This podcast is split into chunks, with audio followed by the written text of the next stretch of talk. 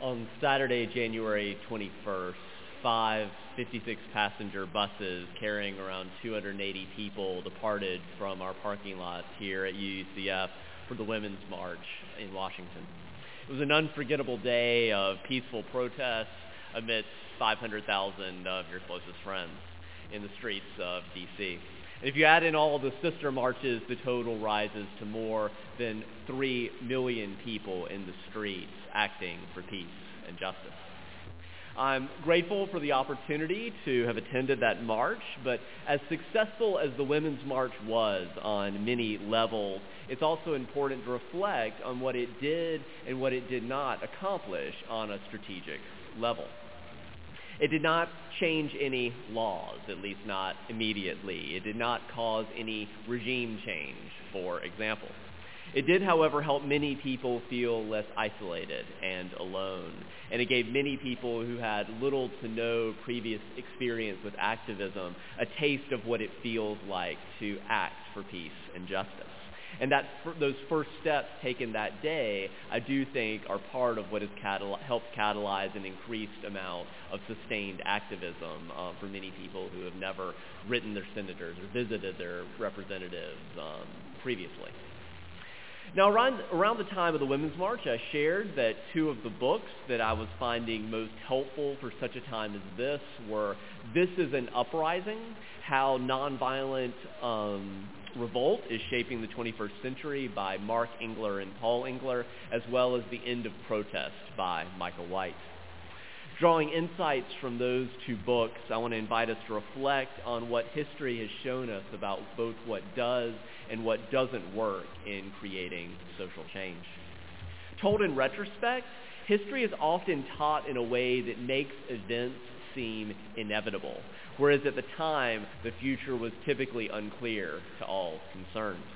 History can also be taught in a way that focuses on just a few leaders or just a few turning points instead of the 10,000 or more people and causes and moving parts that were actually the complex, messy reality behind why anything ever happens.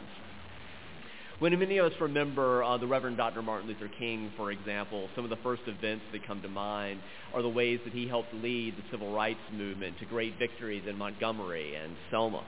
But celebrating only those highlights covers over all the years of organizing by countless people, all the people in the Student Nonviolent Coordinating Committee, knocking on doors and building relationships, and all the reasons why people even bothered to show up in Selma and Montgomery in the first place.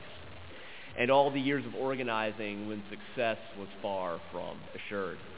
For instance, in March 1965, the Selma to Montgomery marches catalyzed the Voting Rights Act in the following months. But if we wind back the clock a little more than 2 years previously, the path to that victory was far from assured. In January 1963, Martin Luther King Jr. had actually just turned 34, and it had been 7 years since the success of the 1956 Montgomery bus boycott.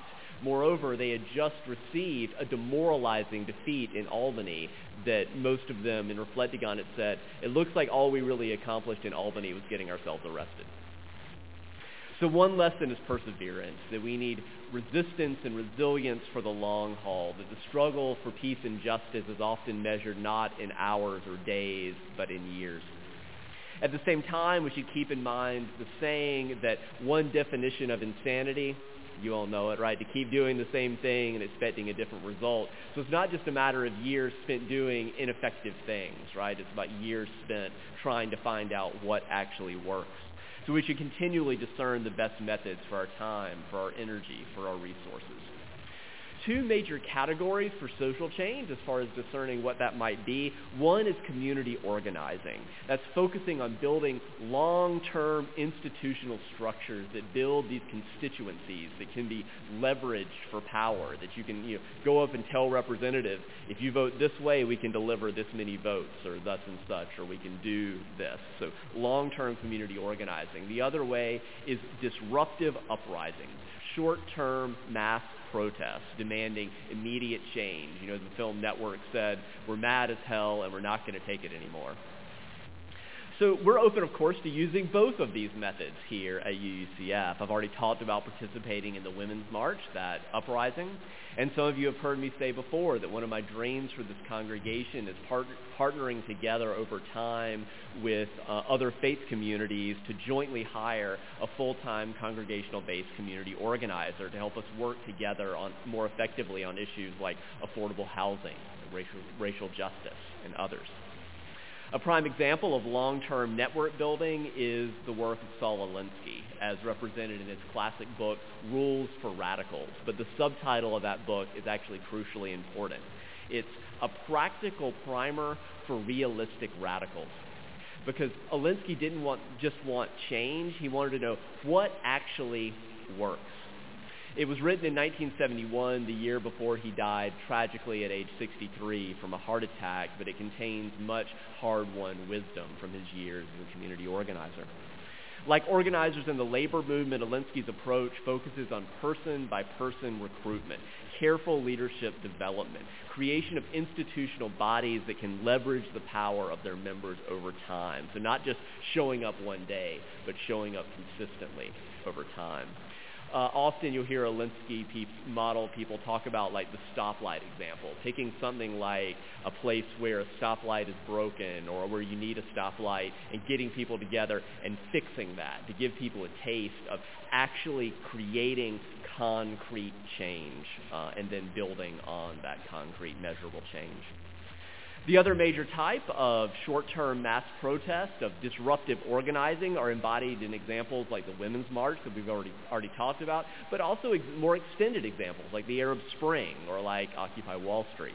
Each of those uprisings are inspiring when you just look at them and some of what went into them, but it is also important to be honest about the long-term results. To take the Arab Spring, for example. By summer 2013, it had become evident that the Arab Spring uprisings, which began in December 2010, had failed to produce democracy in everywhere except where they began, in Tunisia. Egypt's first democratic government had been overthrown by a military coup that was ostensibly popularly supported.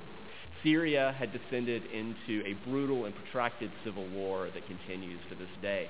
Libya has simply fragmented. It has two mutually hostile elected governments, one in Tripoli and one in Tobruk, while various militias control different sectors of the country. Or to consider Occupy Wall Street. There were some actually positive unintentional consequences that came out of Occupy Wall Street.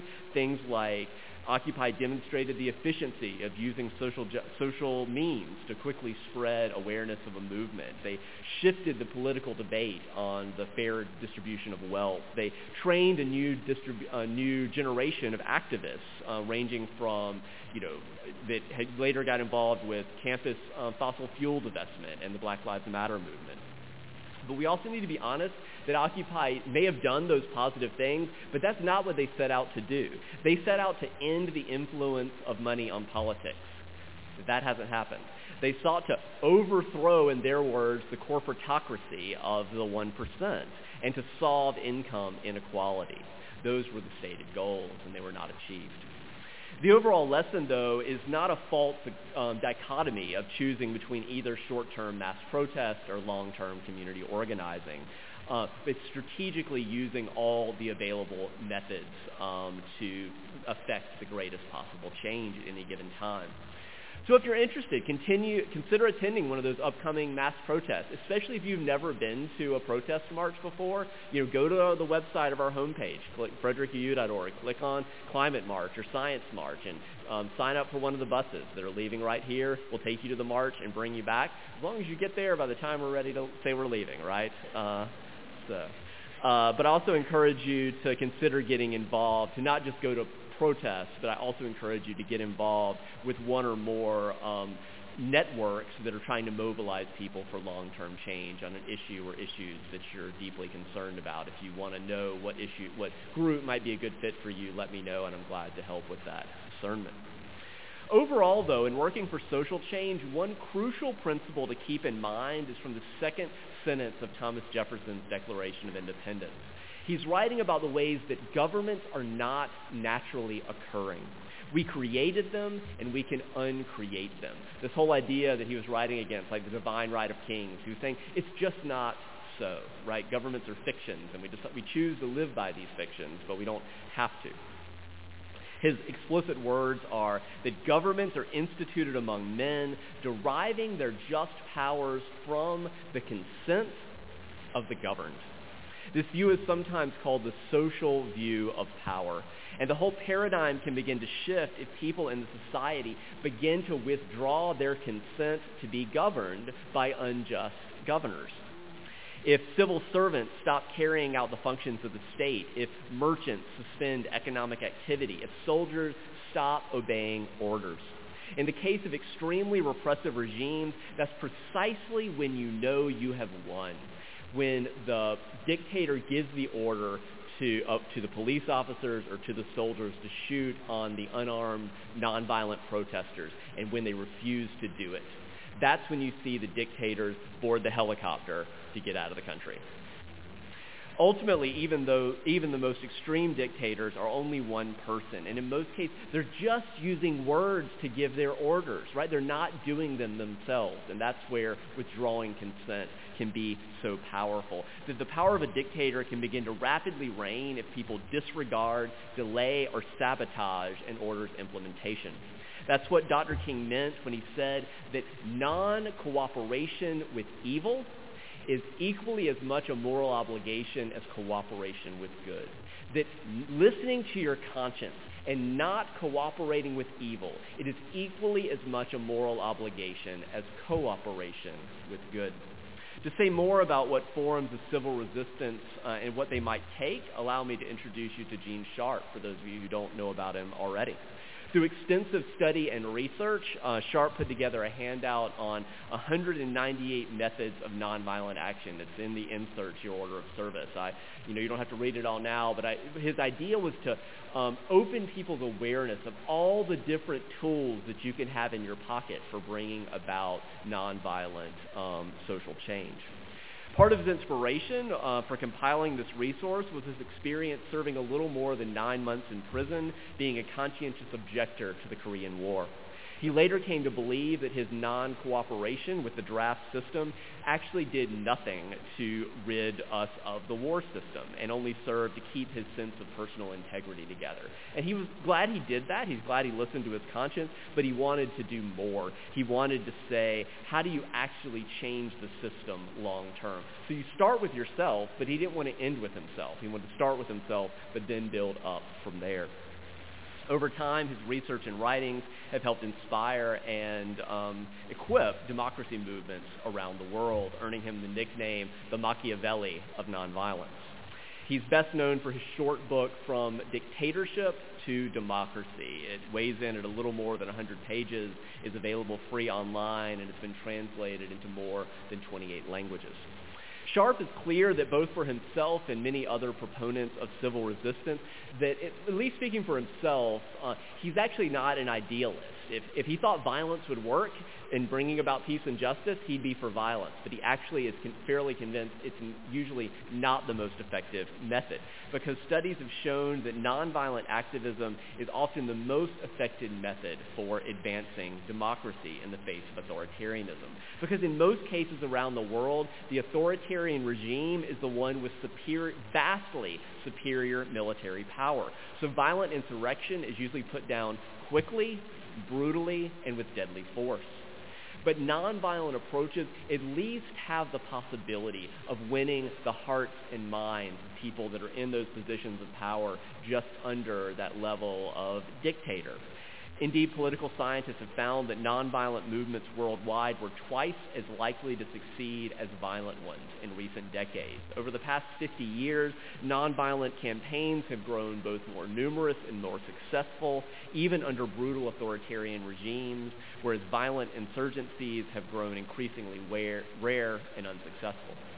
As I said last week, there is a lot of bad news these days. The growing threat of climate change, the undermining of human rights, and a global tilt toward authoritarianism. That's not a movement, but we're starting to tilt that way, which is a cause for we need to be aware.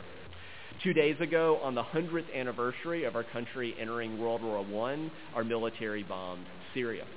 Speaking for myself, I'm not a pacifist, and I do honor the men and women who chose to serve in our armed forces.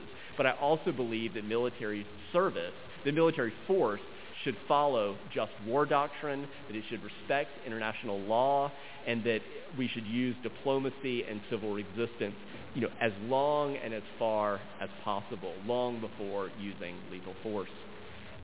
But even when political situations seem intractable, studies of the greatest historical movements for social change remind us that almost always the next great social movement, it's invisible right before it erupts.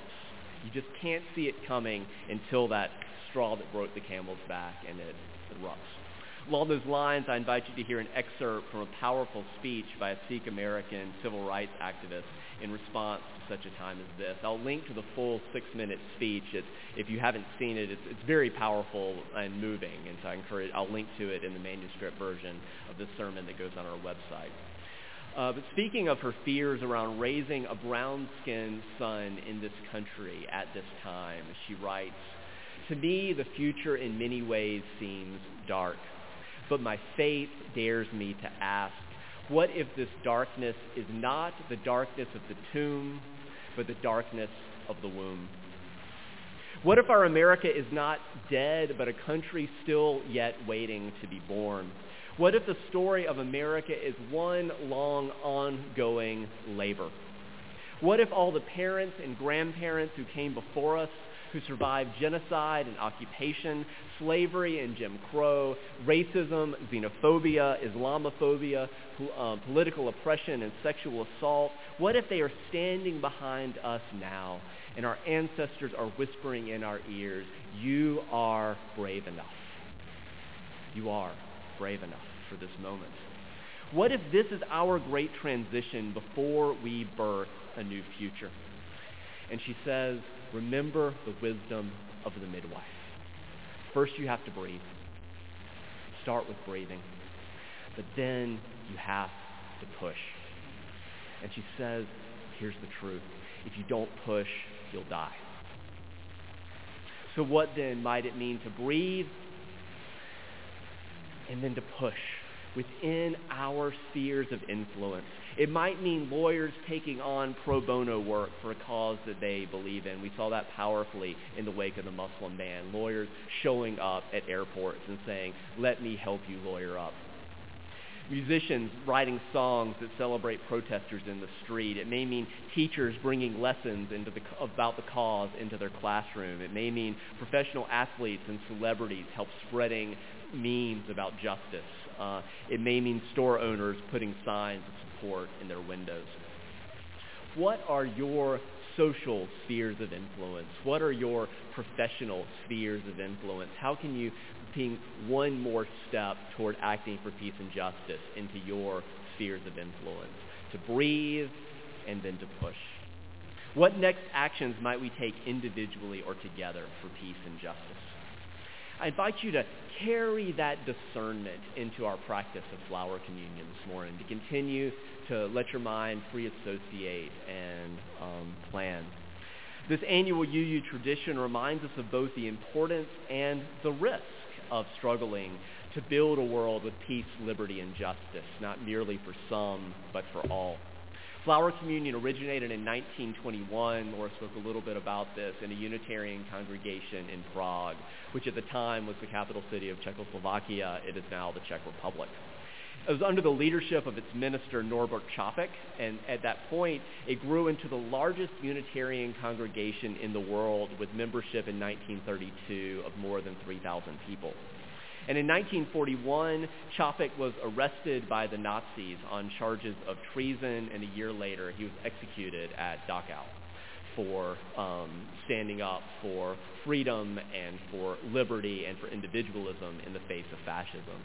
I do think it's important to remember the saying that we don't fight fascism because we're going to win, necessarily. We fight fascists because they're fascists. And the continuation of Flower Communion today affirms the heart of that original ritual, that as no two flowers are alike, so too no two people are alike, yet each has a contribution to make. Together, the different flowers form a beautiful bouquet. Our common bouquet would not be the same if any one of us were absent or if any individual flower were missing, and thus it is with the beloved community of our congregation. In a few moments, we'll sing together a hymn of resistance and resilience, number 1028 in your teal hymnal, Fire of Communion. We'll then sing hymn 305, De Caloris, in the gray hymnal, including the Spanish verse, which we'll sing as the equivalent of verse 4. Once we start singing, I'm going to invite you to start coming forward row by row, starting with the front and moving toward the back. Don't be shy. There's a lot of you, so once the singing starts, come on down. Now, during the singing, each individual is invited to take a flower that's different from the one you brought, symbolizing the ways in which we both give and receive from this congregation. And take a few moments once you're back in your seat to really notice the particular beauty of that flower that you brought, to see how it might be speaking to you today. If you didn't bring a flower, please do go ahead and come forward. Many people bring bouquets that have been doing this for a while, so that we usually have plenty. If we get through both hymns, we'll just keep singing De Caloris till everyone has time to come forward, but we'll probably get there long before there then. So as we practice Flower Communion, again, I invite you to continue discerning what part you individually or we collectively might be called to play in taking that next concrete, measurable step for peace and justice, that we might do our part to ensure the continual blooming of diverse, beautiful life on this one earth. Please rise.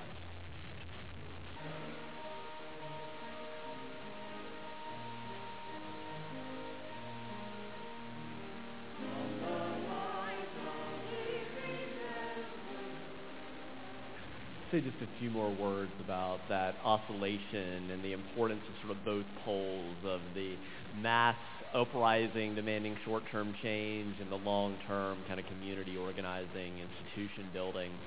Sometimes scholars who study social change call that you need both the whirlwind and you need the discipline. And often, and they kind of go back and forth. For the whirlwind to even happen in the first place, there's usually been some people doing some work that means people pay attention to have that straw that broke the camel's back happen. And if you don't have that kind of discipline in place, either the whirlwind will be mismanaged and funnel out, or you'll end up having the Arab Spring and then getting another dictator right back in place, a new pharaoh. And if you think about some of the things that lead to the whirlwind, you really can't predict in advance what it's going to be. For example, Rosa Parks was not the first person of color to refuse to give up their seat on the bus, but she ended up being the straw that broke the camel's back. But Rosa Parks, of course, wasn't just a tired seamstress, right? She was the secretary of the NAACP. She had been to the Highlander training for nonviolent activism, the Highlander Center, and so and continued to live quite a fascinating and interesting and rebellious life, both before and after the Montgomery bus boycotts. You can look at what was it actually in Selma and Montgomery that actually changed the hearts and minds of people. It actually was the dogs being released and the water hoses and frankly the martyrdom of 4 little girls in a bombing. That's what it took to finally create the whirlwind that demanded change. Michael Brown, not the first first or last person of color to be unjustly killed, but that was the moment. But part of what happened was there had been activists lobbying for a long time and were ready to catalyze that whirlwind into the Black Lives Matter movement. Occupy Wall Street was just a fairly marginal thing until a video was taken of a police officer pepper spraying a series of women in Oakland, California, and that's what catalyzed widespread attention to Occupy, and all of a sudden you had encampments and people really paying attention.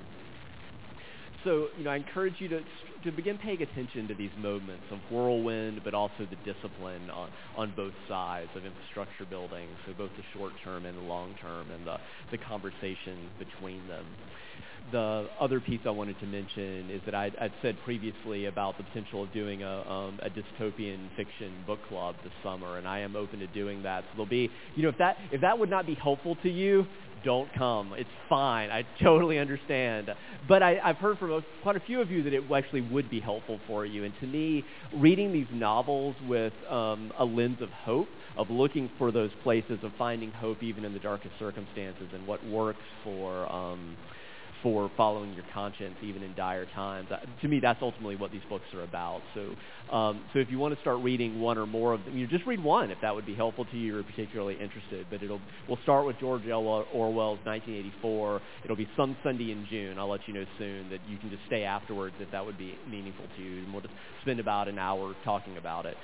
In July, we'll do Margaret Atwood's The Handmaid's Tale. And in August, we'll do Octavia Butler's either Parable of the Talents and or Parable of the Sower. I haven't totally decided, but if that was meaningful to you, go ahead and start reading one or more of those books, and I think it'll be some interesting and fruitful conversation. So the final piece I'll say is that Nick actually reminded me of a Mexican proverb that I'd forgotten about that I think is quite pertinent for such a time as this, as well as on the Sunday of Flower Communion, and it goes like this. When they buried us, they didn't know we were seeds. When they buried us, they didn't know we were seeds and would come to bloom, would come to sprout, would come back in the spring. So as you go from this place, begin with controlling what you can control and continue your journey in love. Care for one another and care for this one earth. Do justice and make peace. And as you go, whatever taste and touch you've had in this time and place of hope, of love, of peace or joy, that goes with you out into the world. We're different for having spent this time together. So live boldly and with thanksgiving. Go in peace.